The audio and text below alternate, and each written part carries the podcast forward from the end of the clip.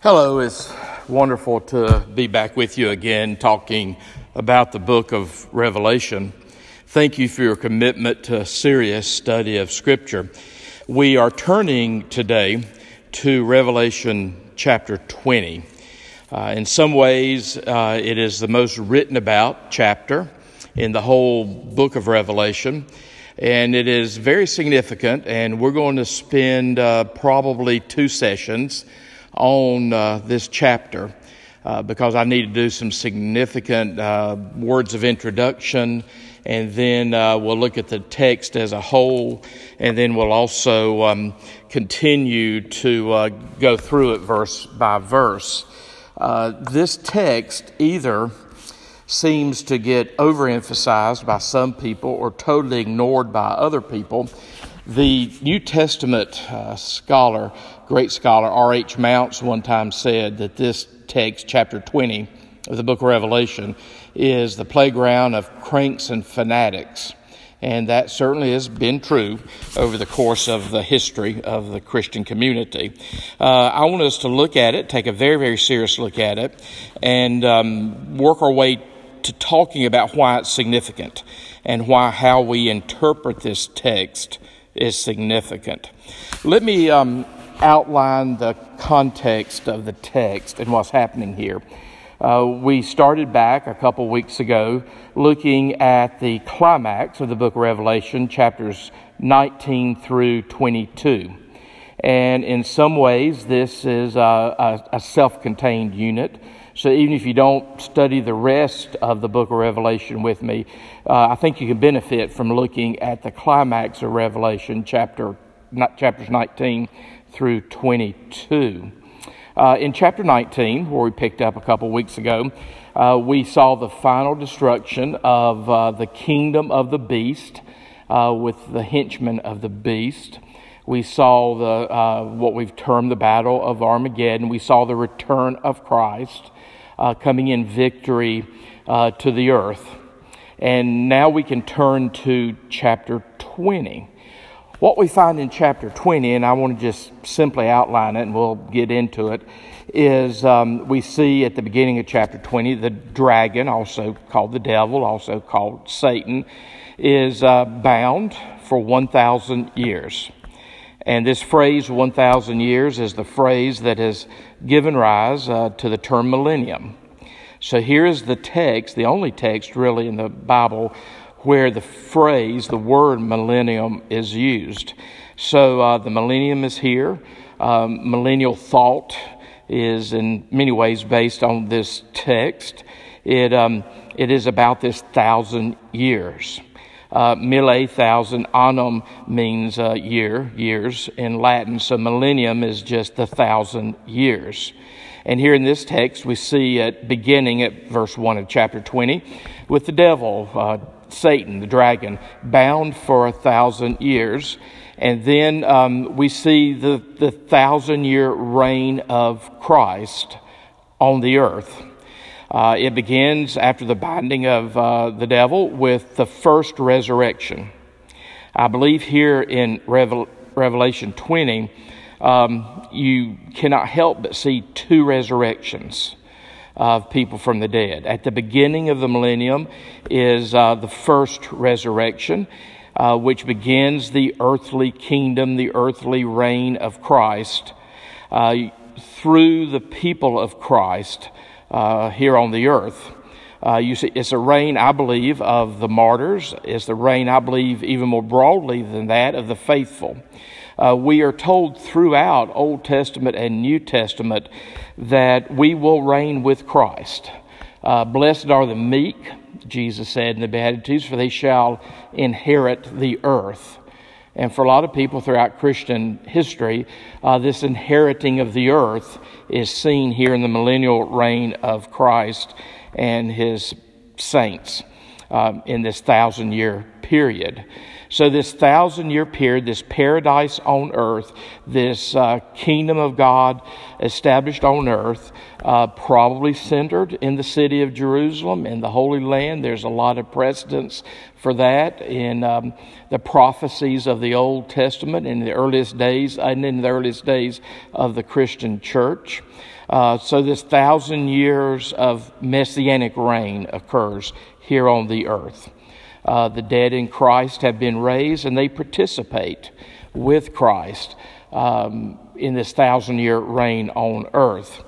And then after the thousand year reign, the devil is released. Uh, there's another gathering for battle with the forces of the devil coming against the forces of Jesus Christ.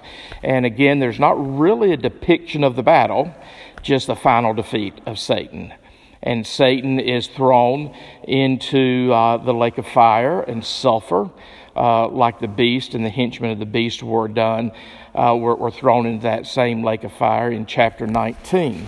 And then, even though it's not explicit, I think it's implicit, the second resurrection occurs of all the dead, not just the dead in Christ, but all the dead. And then we see, um, as we continue through chapter 20, uh, the final judgment. And then the kingdom comes in fullness when in chapters 21 and 22, you see the new heaven and the new earth come down. And you see uh, the, the new creation uh, that becomes um, a heavenly creation that consumes earth. So that's the outline of chapter 20 of verse uh, of the book of Revelation. Let me read through chapter 20 now, and then we'll go back through chapter 20. Here's, here's the text. Beginning at verse 1, chapter 20, book Revelation. John is writing, and John says, Then I saw an angel coming down from heaven, holding in his hand the key to the bottomless pit and a great chain. And he seized the dragon, that ancient serpent, who is the devil and Satan, and bound him for a thousand years, and threw him into the pit, and shut it and sealed it over him, so that he might not deceive the nations any longer until the thousand years were ended. After that, he must be released for a little while. Verse 4 continues Then I saw, John says, thrones, multiple thrones, and seated on them were those to whom authority to judge was committed. Also, I saw the souls of those who had been beheaded for the testimony of Jesus and for the word of God, and those who had not worshipped the beast or its image and had not received its mark on their foreheads or their hands they came to life and reigned with Christ for a thousand years. The rest of the dead did not come to life until the thousand years were ended. This is the first resurrection. Blessed and holy is the one who shares in the first resurrection. Over such, the second death has no power, but they will be priests of God and of Christ, and they will reign with him for a thousand years. And when the thousand years are ended, Satan will be released from his prison and will come out to deceive the nations that are at the four corners of the earth, Gog and Magog, to gather them for battle. Their number is like the sand of the sea, and they marched up over the broad plain of the earth and surrounded the camp of the saints and the beloved city. But fire came down from heaven and consumed them, and the devil who had deceived them was thrown into the lake of fire and sulfur, where the beast and the false prophet were. And they will be tormented day and night forever. Then, John says, I saw a great white throne, and him who was seated on it. From his presence, earth and sky fled away, and no place was found for them. And I saw the dead, great and small, standing before the throne. And books were opened, then another book was opened, which is the book of life. And the dead were judged by what was written in the books, according to what they had done. And the sea gave up the dead who were in it. Death and Hades gave up the dead who were in them, and they were judged, each one of them, according to what they had done.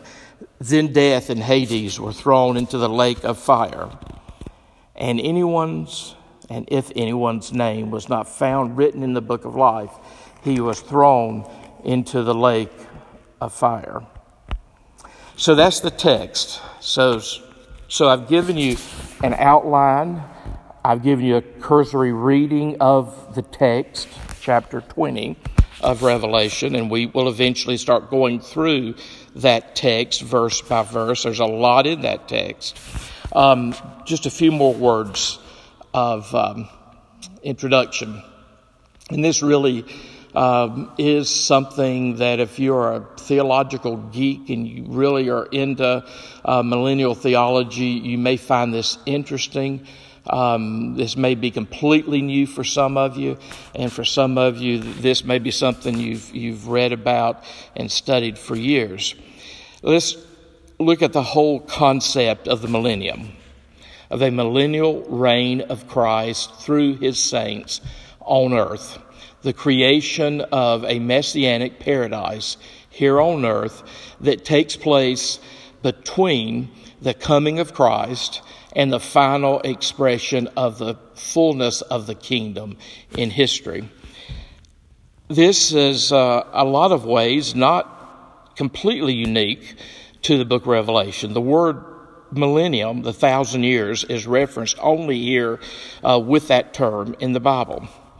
But throughout the prophecies of the Old Testament, particularly in places like Isaiah and Zechariah, there's a lot written in those prophecies about a kingdom of God, uh, messianic kingdom of God, a kingdom of, that's a great paradise that takes place on earth, is centered in, in Jerusalem. Uh, Jerusalem is the holy city to which all the nations will stream.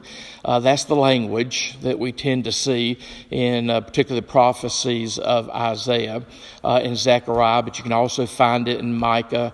Uh, you can find it in other places. Uh, it's centered in Jerusalem. it's the um, becoming of Jerusalem as Jerusalem was originally intended in the mind of God. Uh, this chronology of a interim kingdom before the final kingdom is not just unique here in the book of Revelation. I, I think it is also described, uh, if you just look at the chronology of, of the the coming of Messiah, an interim kingdom, and then the final kingdom. I think you'll see that chronology in Ezekiel chapters 37 through 48. I think in the New Testament, you'll see that complete chronology um, spelled out, at least uh, implicitly, by Paul, St. Paul, in 1 Corinthians chapter 15, 23 through 28. Um, so at least in Ezekiel and in First Corinthians, you see the chronology that I've outlined for you that we see here uh, in Revelation 19, 20, 21, and 22. Um, now, a lot of different places in the scripture we can find uh, components or ideas or concepts that can fit into this chronology that I think is expressly given to us in Ezekiel and 1 Corinthians and here in Revelation 19, 20, 21, and 22. Uh, it also is found um, in several different ways in other writings of Jewish apocalypticism. Uh, from before the New Testament period and during the New Testament period. First Enoch, the Sibylline Oracles, uh, the Jubilees. Uh, we see some of this same concept uh, in the Habakkuk uh, Pesher that's part of the Dead Sea Scrolls has been discovered. We see something like this there. So this, um, while only here is a direct reference to the thousand year reign of Christ on earth, of reign of the Messiah on earth, it's not a unique concept to the book Revelation. Uh, people deal with this in several different ways, and here I'm going to throw some terms at you that, again, may be brand new to you, may not be brand new to you. But uh, if you have studied the book Revelation, for those of you who um, understand, know, or acquainted with these terms, I just want to be very specific about a few things. Usually, when we think about the millennium and this concept of an interim earthly kingdom ruled over by the Messiah and the Messiah's people prior to the coming of the end, capital E. Um, there's several different positions uh, that's been termed premillennial. That means that the millennium uh, comes after the return of Christ. Pre, Christ comes first, and then the millennium.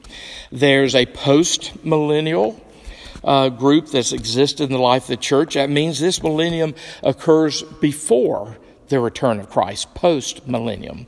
Uh, there's an amillennial school.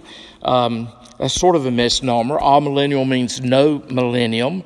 But what the amillennial school tends to teach is that the millennium is uh, a, a, term, a phrase, a concept for uh, the reign and the rule of Christ right now in history, in the hearts of Christ's people, and uh, in the intermediate state of heaven, where Christ's people go upon death. Um, that's the amillennial school.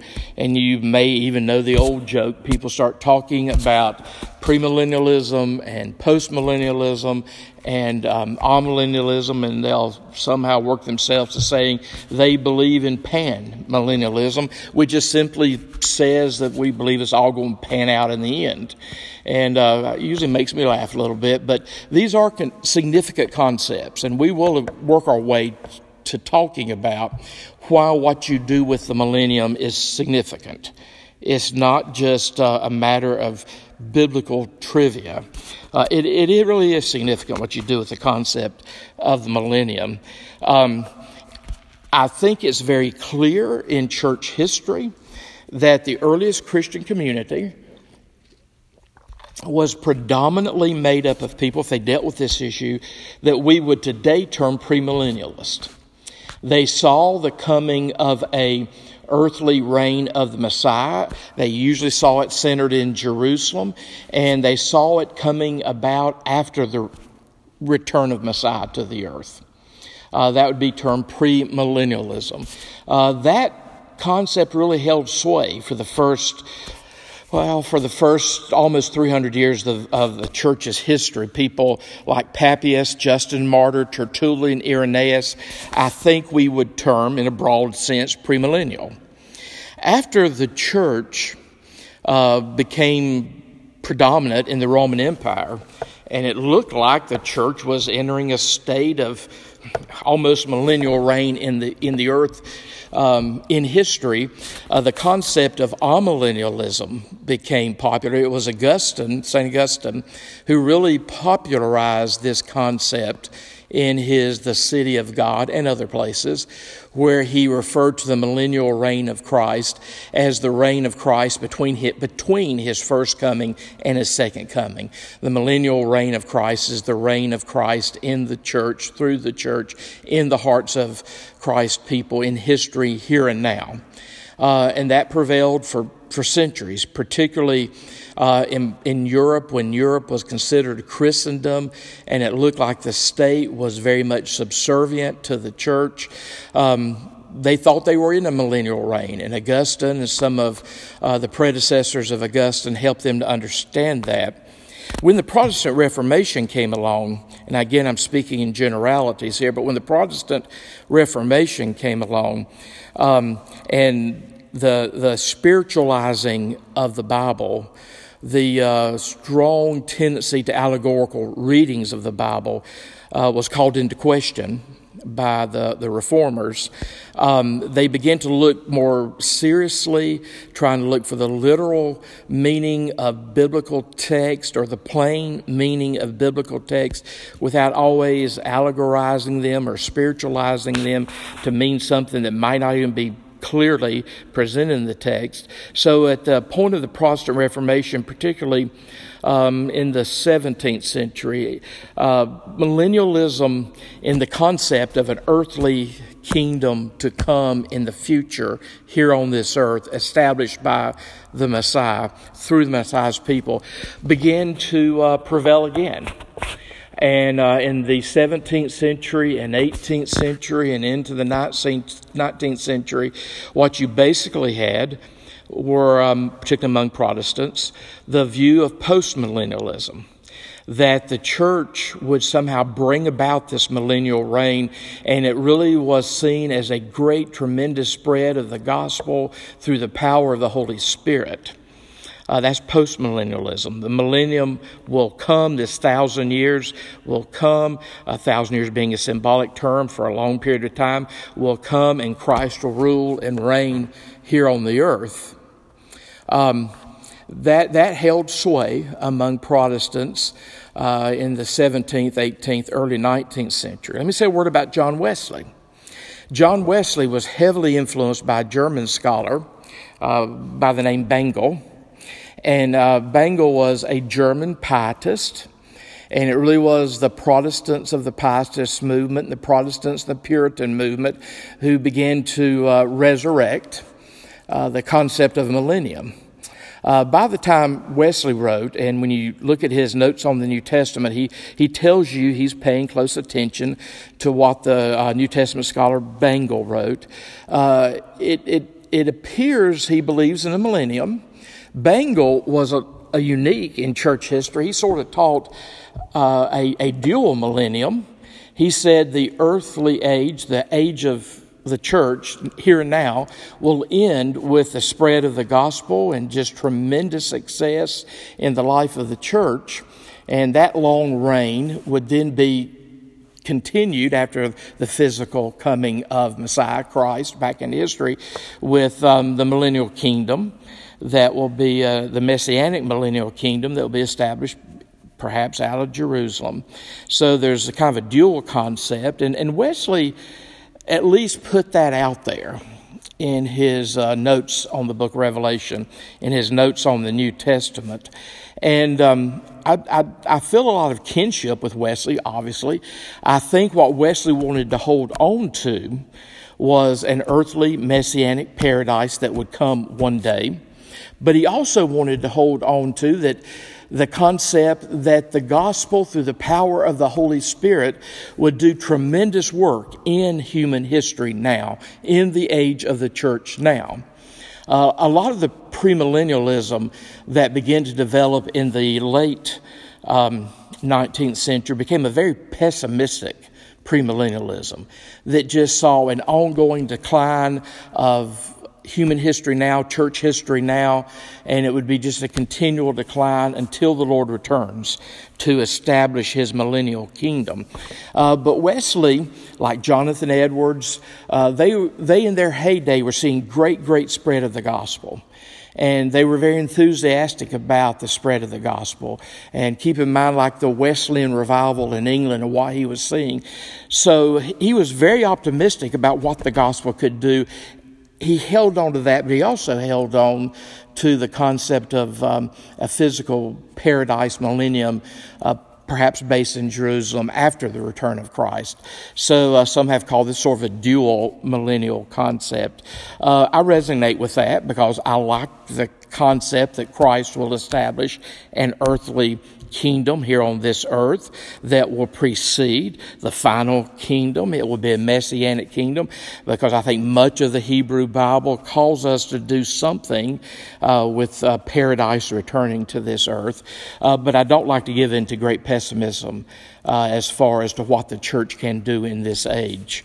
I think it's important to make sure uh, to reference Matthew 13 and um, Jesus' parable of the wheat and the tares, it's important to at least see that the wheat and the tares, the good and the bad, the kingdom of God and the kingdom of the enemy will grow together in this age.